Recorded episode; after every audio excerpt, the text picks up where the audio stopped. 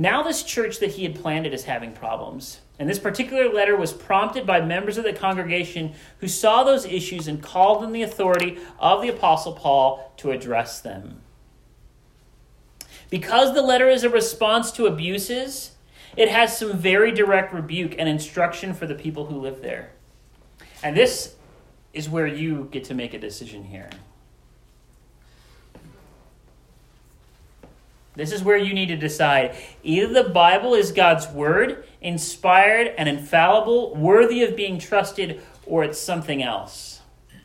Because a whole lot of what you read in 1 Corinthians is hard to read. Not because they use big words, but because it applies to us and reveals our heart in a big way. 2 Timothy 3:16 through 17, I'll read that. All scripture is God breathed and is useful for teaching, rebuking, correcting, and training in righteousness, so that the servant of God may be thoroughly equipped for every good work. Just a little bit further in 2 Timothy chapter 4, 1 through 5. In the presence of God and of Christ Jesus, who will judge the living and the dead, and in the view of his appearing and his kingdom, I give you this charge Preach the word. Be prepared in season and out of season. Correct, rebuke, and encourage with great patience and careful instruction. For the time will come when people will not put up with sound doctrine. Instead, they will suit to suit their own desires. They will gather around them a number of teachers to say what their itching ears want to hear.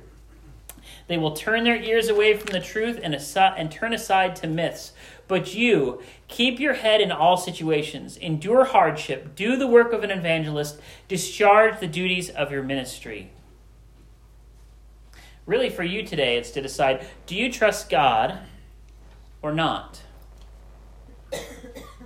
And this decision needs to be made because often we read the Bible, we like to cherry pick. We like to find things that we agree with, and we disregard things we don't. We like to shout amen at the things we agree with or that apply to the faults of others, but if something applies to us, or if the Spirit is convicting us through His Word, we like to disregard it or try to push it aside. As though those have no value for us.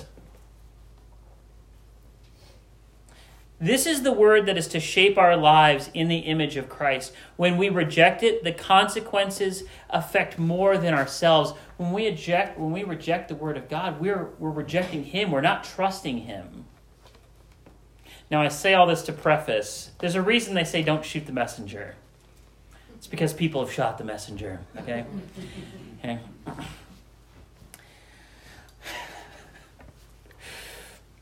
I spoke someone I spoke with someone this week who said a large part of why he wants nothing to do with the church is because its people, because of its people and the way they live, are something he would never want to replicate. They say they belong to God, but their actions and their attitudes display the contrary. Where are we going to resolve to find ourselves? So take all this in mind as we approach chapter 7. The Word of God is not subjective, it's, tr- it's truth that applies to us and how we should live. How are we going to receive it then? Now that I've got you all excited. 1 Corinthians chapter 7. Now for matters you wrote about. It is good for a man not to have sexual relations with a woman. This is something that this church had written to Paul. Now, why did they write this to Paul is the question. That is because in their culture there was this sense of morality seekers who were rejecting everything that was Im- that was immoral, but they were declaring things that God had said was good as also as immoral. That's why we're going to get later to food sacrifice to idols and all these other kinds of things that God has created and declared good. So Paul's going to address that right now in what he wrote and what he wrote to them. So in this instance, is it good for a man not to have sexual relationship relations with a woman? Yes and no. Okay, so we'll get there. But since sexual immorality is occurring, each man should have sexual relations with his own wife, and each woman with her own husband. The husband should fulfill his marital duty to his wife, and likewise the wife to her husband. The wife does not have authority over her own body, but yields it to her husband. In the same way, the husband does not have authority over his own body, but yields it to his wife. Do not deprive each other, except perhaps by mutual consent for a time, so that you may devote yourselves to prayer. Then come together again so that Satan will not tempt you because of your lack of self control. This I say as a concession, not a command. That this I say as a concession, not a command, applies to verse 5. He's talking about verse 5 when he says that. I wish that all of you were as I am, that is, single, wholly devoted to God. God is his only focus, He's the only thing that he has to worry about. But each of you has your own gift from God. One has this gift and another that. So Paul is immediately kind of shutting down what they said at the beginning, saying, you know, we all have our own gifts. God has create, has created sex. He said it's good. So that's that. now, if you heard all of what I just read and you're like elbowing the person next to you, okay? I think that you're missing the point. The core issue here is that of a selfish relationship. And the selfish one could be you. Here's how you know that you're being selfish in your relationship, or even specifically selfish related to sex. If you catch yourself saying, I'm entitled or I deserve, then it's likely that that's your fault in your character right there. The intimate relationship you share with your spouse reflects the union that you share. Sex is not the foundation, Christ is the foundation. And your love is to function in the same manner in which he loved you. Read Ephesians 5 for more on that. The Bible teaches that marriage is not a selfish endeavor, rather, a commitment of servant love that mirrors the relationship of Christ and the church. If you ever feel like you're like the superior one in terms of love, read 1 Corinthians 13, the one they probably read at your wedding, that talks all about God's love, and compare your love to God's love. Once you do that, then approach those conversations with your spouse after you've read 1 Corinthians 13. And if you're looking at 1 Corinthians 13 and you're going, oh, I see a problem right here. They don't have, they don't have, uh, they're boasting or whatever it is inside that. You really should be looking at yourself and analyzing yourself through 1 Corinthians 13. Do that before starting a conversation about your, your relationship together. That chapter describes the true nature of love. And if you th- read through it thinking of all your spouse's failure to love without recognizing your own, it's time to ask God to give you his wisdom and conviction. The solution to your troubles usually starts not external with what somebody else is doing, but normally internally. You all likely knew at one time that you didn't deserve the person that God gave you. Anybody ever said that before? I'm so lucky. I, I just don't deserve you. At what point did you forget that? Mm. That attitude of humility was of great value to your marriage. Verse 8 Now to the unmarried and the widows I say, it is good for them to stay unmarried as I do. So it's a good thing. Does he say they have to stay unmarried? No, he says it's a good thing. But if they cannot control themselves, they should marry, for it is better to marry than to burn with passion. To the married, I give this command. Now, he has these caveats in here. He says, Not I, but the Lord. Maybe your Bible has some quotations, or actually, I, I, sorry, maybe I put that around it, but. Um, but I wanted to emphasize what he what he's emphasizing there. Not I, but the Lord. A wife must not separate from her husband, but if she does, she must remain unmarried or else be reconciled to her husband, and a husband must not divorce his wife.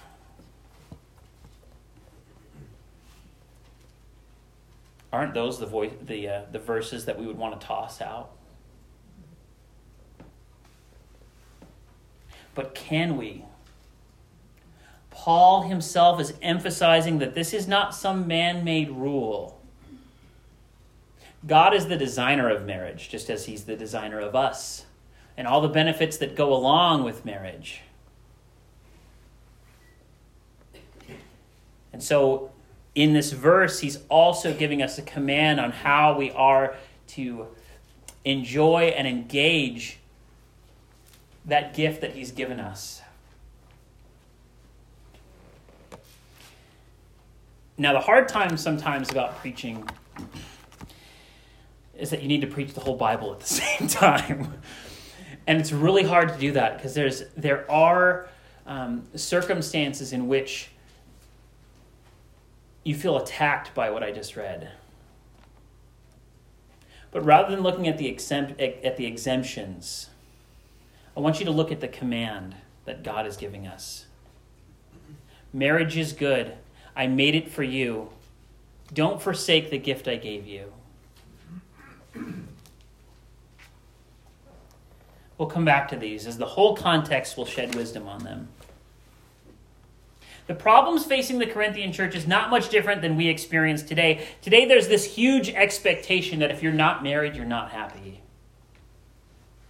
Like, now people delay marriage longer than they ever have before, but at the same time, they're not denying themselves from relationships. So they're trying to have all the benefits of marriage without any of the commitment of marriage. And there's a big problem there.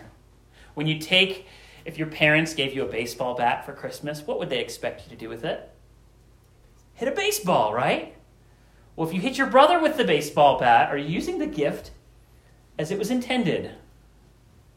It might be fun to hit your brother with it, but does that make it right? And is it causing harm to others?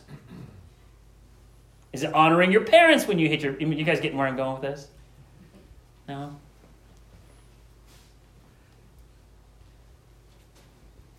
If we take the relationships that God has designed, if we take sex and marriage, and we receive those as gifts, from God as He has given us to them to Him. But we use them in an inappropriate way. And we use them in a way that's not designed, that causes harm to ourselves and to others and dishonors God. We are disregarding the gift He has given us.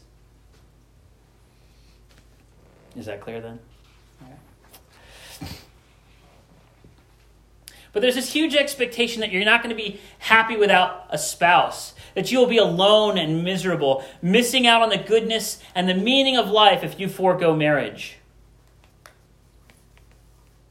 Others will reject the idea of a monogamous relationship altogether as some relic that belongs in the trash. But here's a little hint the world is not all about you. It's not all about us. It's not all about our pleasures and our comfort and our desires, but we were created to glorify God. And it's really easy for us to put this like entitled mentality on. But I deserve to be married, and I deserve to be fulfilled, and I deserve, and I, I need. We ought to be very careful when we hear those things coming through our mind.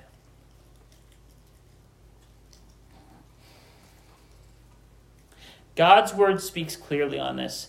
It is your relationship with Him that matters. It is your relationship with Him that you were created for. That is where true life and true purpose is found. Verse 12, Paul kind of does a little bit of the opposite. he doesn't call on the authority of God in verse 12, but as an apostle, he gives this instruction. So, as a messenger of God, he gives it. But he makes this distinction that this is not a command from God.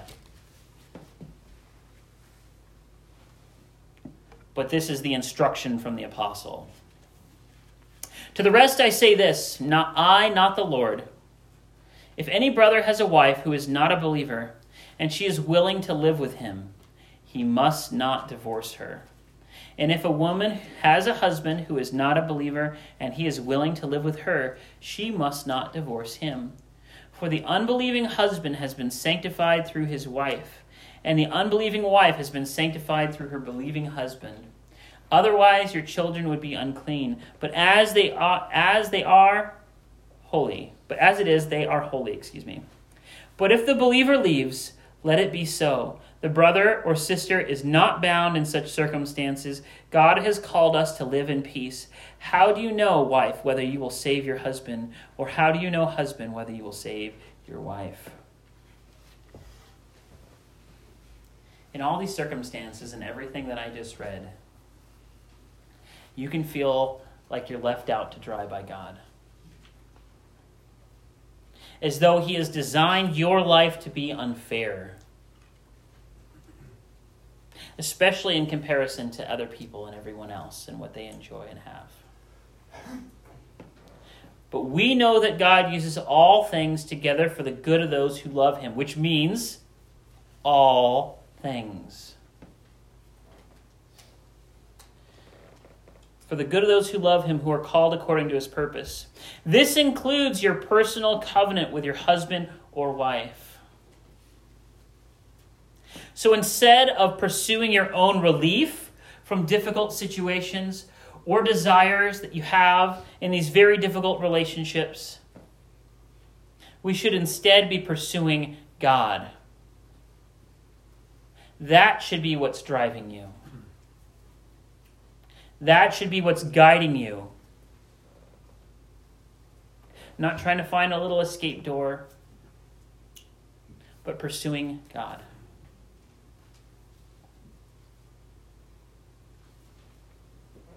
We can't expect God to bless something that is clearly against his teaching, nor can we expect him to bless a purpose not led by the Holy Spirit. Paul is emphasizing here not a loophole to your promise that you made. Rather, he is saying if your faith is the source of contention in your marriage, it is better for you for them to reject you and leave than for you to reject Christ.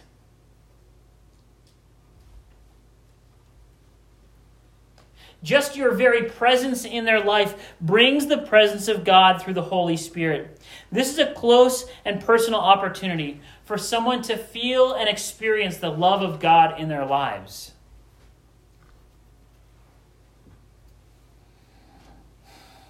Which is hard. It's really hard when somebody does not love you back. It's very, very hard if you are in these difficult situations. Mm. But God has called you as a witness to your family, first and foremost. So don't disregard that opportunity that God has given you. If you look back at verse 11, verses 12 and 16 are not overruled by the command of verse 11. Right? So Paul's making this concession in verse 12 that does not overrule the command he gives us in verse 11 or excuse me, 10 and 11.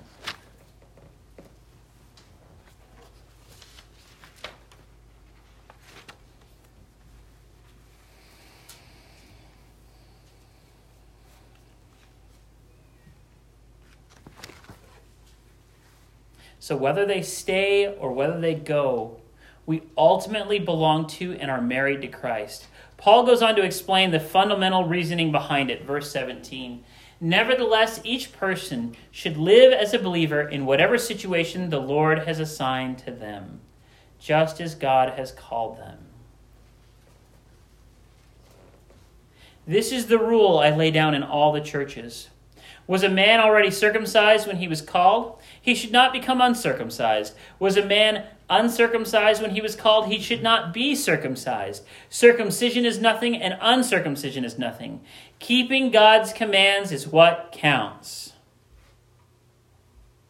Each person should remain in the situation they were in when God called them. Were you a slave when you were called? Do not let it trouble you. Although if you can gain your freedom, do so. For the one who was a slave when called to faith in the Lord is the Lord's freed person. Similarly, the one who was free when the called is Christ's slave. You were bought at a price. Do not become slaves of human beings. Brothers and sisters, each person, as responsible to God, should remain in the situation they were in when God called them. How can we do that? Because some of the situations that we are in are Im- like seemingly impossible. Some of the situations we are in are unfair or just terrible all around.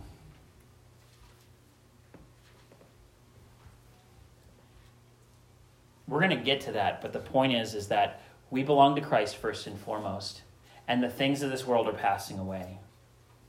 The pain, the hurt, all of it is temporary. And so, what we look forward to as we endure all that is to Christ and what he has coming to us. How is it possible? How can the believing stay in a marriage that is broken or spiritually unequal? We can't turn to 2 Corinthians 6 to 7 because the context is different there. Our relationships that we choose have consequences. They have meaning, and they are temporary. That goes both ways, right?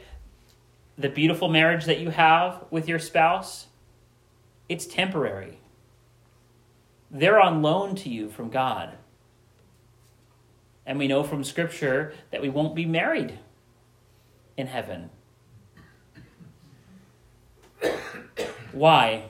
How can you sleep at night with that, right? Because that, that kind of hurts, right? To think that I'm not going to be married when I'm in heaven. I'm going to be married to the Lamb. Because you're going to be married to the Lord. That's right. The one who gave you that relationship. The one that relationship is supposed to be a reflection of. So you get the real thing.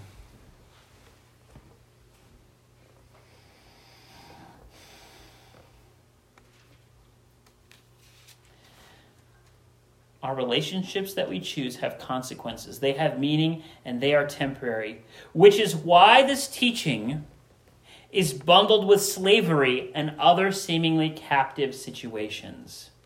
How is Paul doing that? He's, I mean, some people might chuckle that you're putting slavery and you're putting marriage in the same in the same context here, but he is doing that. He's saying that those situations are temporary, but the time with the Lord is eternal.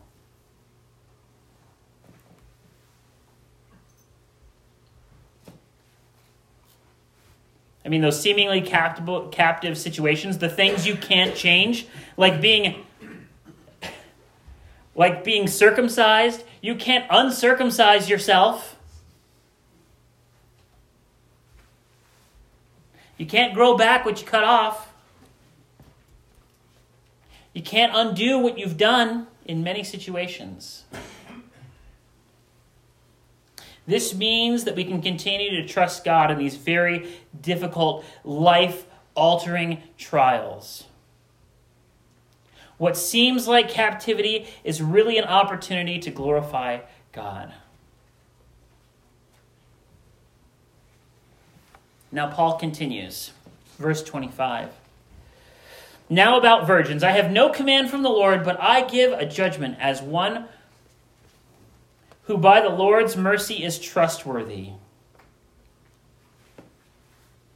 Because the present crisis, I think it's good for a man to remain as he is. That crisis being they're plagued with sexual immorality. I think it's good for a man to remain as he is. Are you pledged to a woman? Do not seek to be released. Are you free from such a commitment? Do not look for a wife. He's saying if you're engaged, don't get unengaged. And if you're not engaged, don't don't seek to be engaged to be engaged. Little helpful tip. If you want to set your if you do have a desire to be married and you want to set yourself up for a great relationship, don't go searching for a wife or a husband, go searching for God. First and foremost.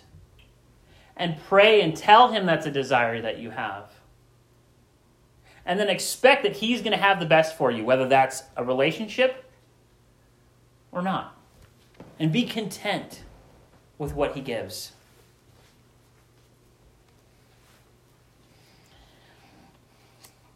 Are you pledged to a woman? Do not seek to be released. Are you free from such a commitment? Do not look for a wife. But if you do marry, you have not sinned. And if a virgin marries, she has not sinned. But those who marry will face many troubles in this life, and I want to spare you this. a big purpose of what he's talking about. He says marriage is hard. But those who marry will face many troubles in this life, and I want to spare you this. And all the people said, Hey, man, it is hard to be married. It's not easy. Paul explains what I mean, brothers and sisters, this is verse 29, is that time is short. From now on, those who have wives should live as if they do not. This makes sense. If you look at verse 29, the very beginning, what he says from now on makes sense from what continues and what he had just recently said about marriage and about those commitments and about all that. What I mean, brothers and sisters, is that time is short. From now on, those who have wives should live as if they do not. Does that mean they just do whatever they want and meet all the women they want? Is that what he's talking about? What is he saying? Focus on God. Focus on God. That's exactly what he's saying. From now on, those who have wives should live as if they do not, those who mourn as if they did not, those who are happy as if they were not, those who buy something as if it were not theirs to keep, those who use the things of this world as if not engrossed in them, for this world in its present form is passing away. It's all temporary. Often we feel trapped or engrossed in our freedom. But the perspective that will put all of our blessings and curses in check is the simple fact that the things of this world, our present situation, whether painful or pleasing, is not going to last forever. God has something better coming. God's restoration and his judgment is coming, and the way we live in this temporary place has eternal purpose. Verse 29 through 31 could be a sermon all on its own. But I'll save you that. For this world in its present form is passing away. It's all temporary. Now, for those who get frustrated with the lack of teaching that applies to your single, free living lifestyle, your day has come. Paul has great praise for you. and also a, a, a, big commission as well. I would like for you to be free from concern. An unmarried man is concerned about the Lord's affairs, how he can pre- please the Lord. But a married man is concerned about the affairs of this world, how he can please his wife, and his interests are divided. So Paul is saying, Paul is saying it's better to be single because it's easier to be focused solely on God. But this is the thing for us who are married as well to be pursuing. To be pursuing God first and foremost.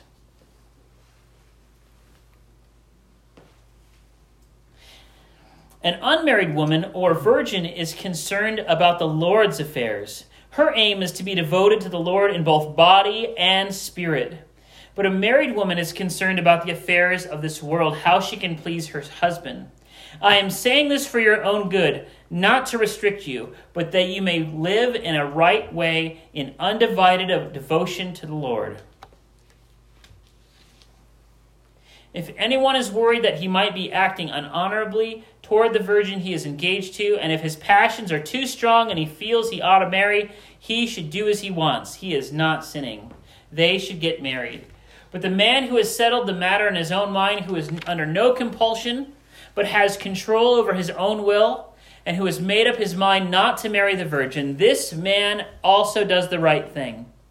So then he who marries the virgin does right but he who does not marry her does better. A woman is bound to her husband as long as he lives, but if her husband dies, she is free to marry anyone she wishes. But he what? Read it. He must belong to the Lord. Doesn't have to have the best hair or be the strongest, look really good with his shirt off, be able to lift heavy things. No, he has to belong to the Lord. It's interesting, right? Because you want to shape your Sunday around what God wants. But how do you shape your Monday, Tuesday, Wednesday, Thursday, Friday, and Saturday? How do you shape the rest of your life? You want to be diligent and obedient to God in prayer, but how do you devote yourself to the Lord in your relationships? How do you submit to Him in every aspect of your life, not just reserving oh, these are the these are the things that I do the way that I want to do them and how I want to do them. I use the baseball bat any way I want when my parents aren't looking.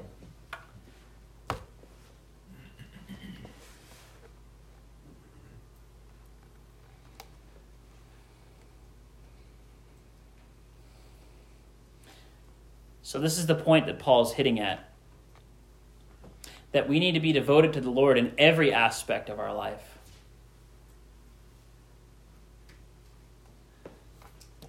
He says in verse 40, In my judgment, she is happier if she stays as she is. And I think that I too have the Spirit of God. He's saying there's, there's a special place for those who have lost a loved one and seek God.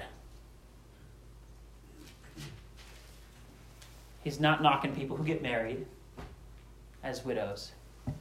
But he's saying the relationship that we have with God is first in our lives, not the relationship we have with our spouse. And truly, the relationship that we have with God is going to reflect into our marriage. You want to have a healthy marriage? Start by having a healthy relationship with God.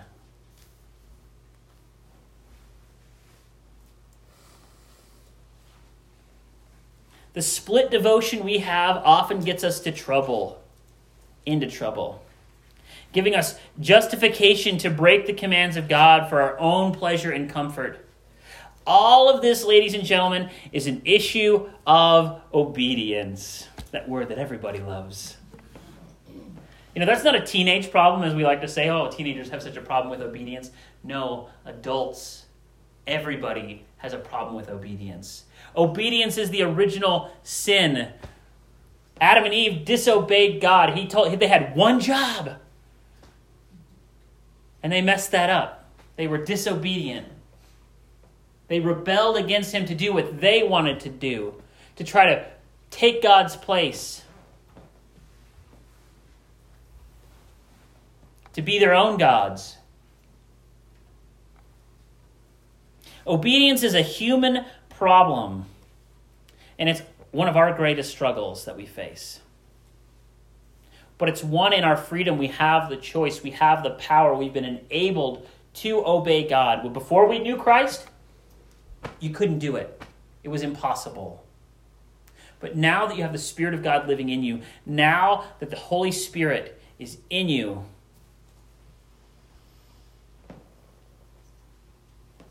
He is the one that empowers you to do that. He is the one that empowers you to struggle against this world and the desires of your heart, to seek after the will and the desire of what God wants.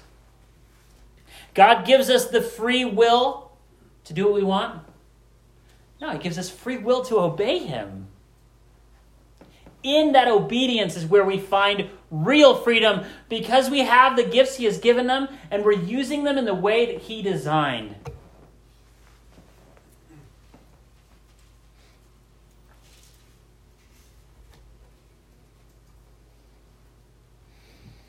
I think of if you have kids, you might be able to relate to this. But you have kids and you have this expectation for them to be happy, to make great use of their life, to bless others and to love them and to love you. And the entire first part of their life is you simply teaching them obedience and loving them so that they can be successful, so they can understand what love is, so they can get outside of themselves and love you and love the world or the people of the world. And most of all, to love God. And that's the most painful thing is to see your children being disobedient. That's us. But that's the beauty of what God has done. Because while we are disobedient, while we were still sinners, while we rejected God and misused all that He had given us, sinning against Him, He sent His Son Jesus in our stead. And Jesus, in obedience, sacrificed Himself for our sake to save us. Did you know that? Being sacrificed on the cross isn't something that Jesus wanted to do on his own. He wanted to be obedient to God. And because he wanted to be obedient to God, he willingly went to the cross for us. God shapes our desires, he shapes our lives to honor and to glorify him.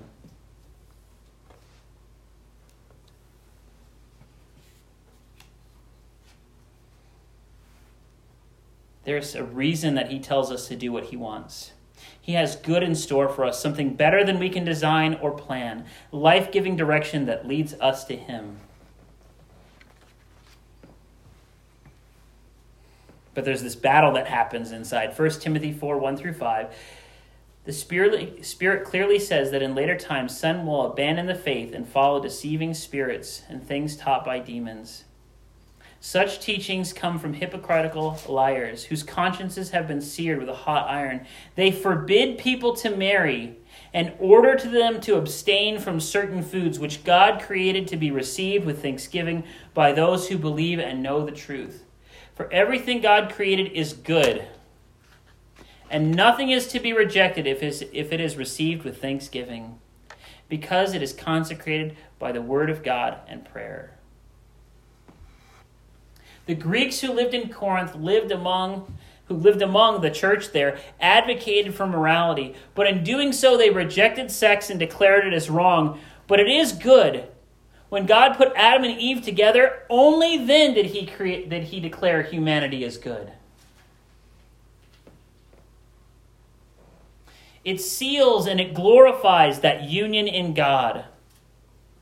The issue is taking something that God planned for you and abusing it for your own purposes. So, we as Christians need to be serious about obeying God if we want to receive his blessings. Jesus did all he did in obedience to the Father. And we are born again to live like Christ did. So the Spirit should dictate our actions. Not us trying to weasel our way around what is uncomfortable for us or doesn't live in line with the plan that we want.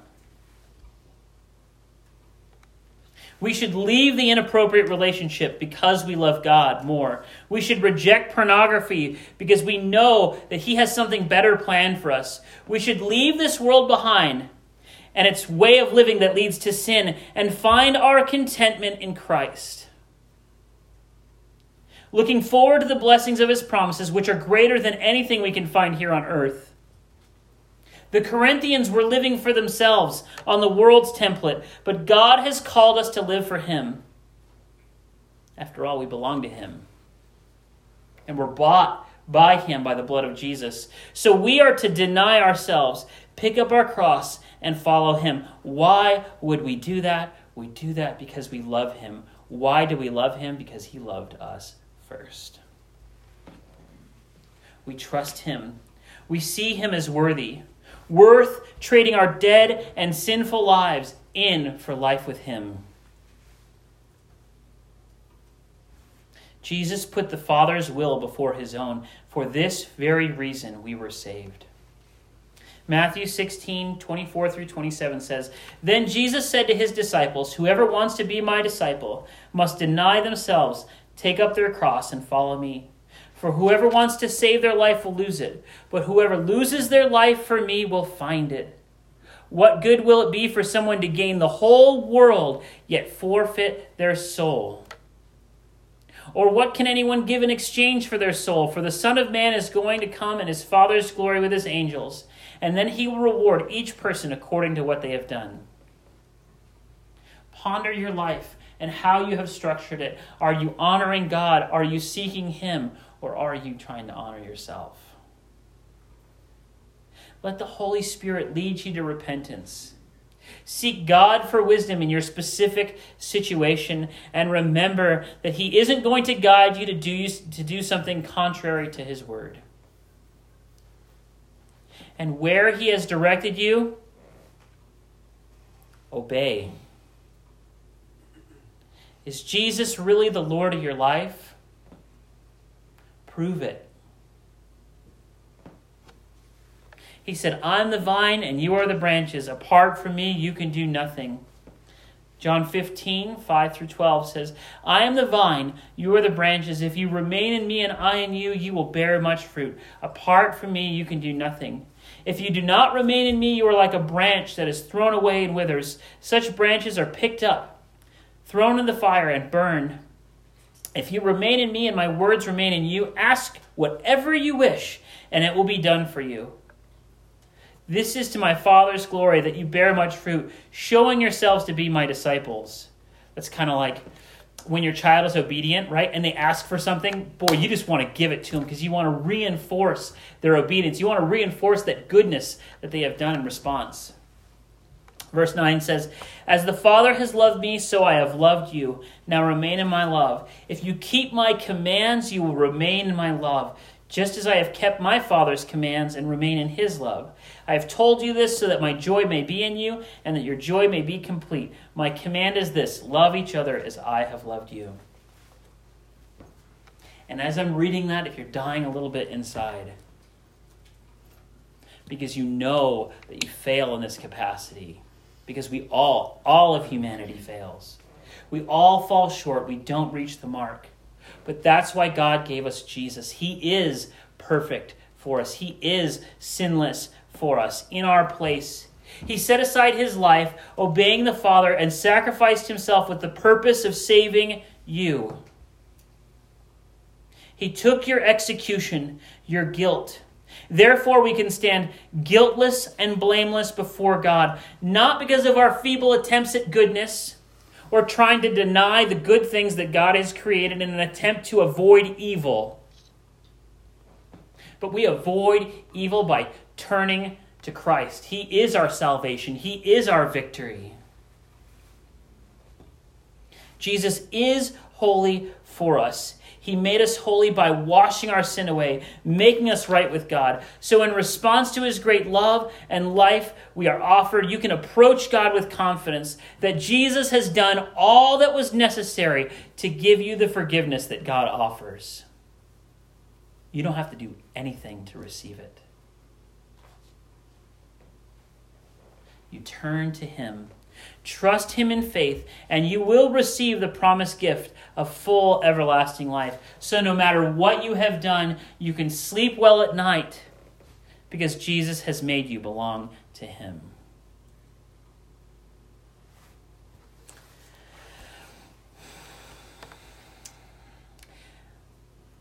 I wrote Trust and Obey, like that made me think of that hymn.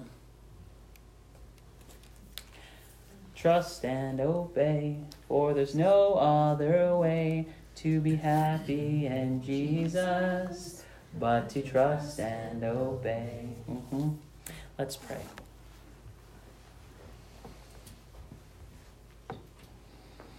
Lord, listening is hard.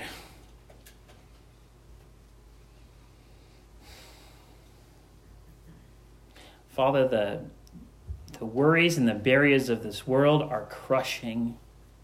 And so, Lord, we need you. We need your wisdom and your guidance. We need your love above all else, Lord. Without it, we can't survive. Whatever situation we're in, Lord, give us contentment in you. Father, I pray your Holy Spirit would just be we would be conscious of the Holy Spirit you have placed in us, understanding that your presence does not leave us. You don't abandon us, you don't abuse us, you don't hurt us or forsake us, Lord, but you love us. So help us to endure our troubling situations. Give us a right understanding of the gifts that you've given us, Lord and bring us to obedience in you, Lord, where we would praise your Son, Jesus, our Savior. We ask all this in your name. Amen.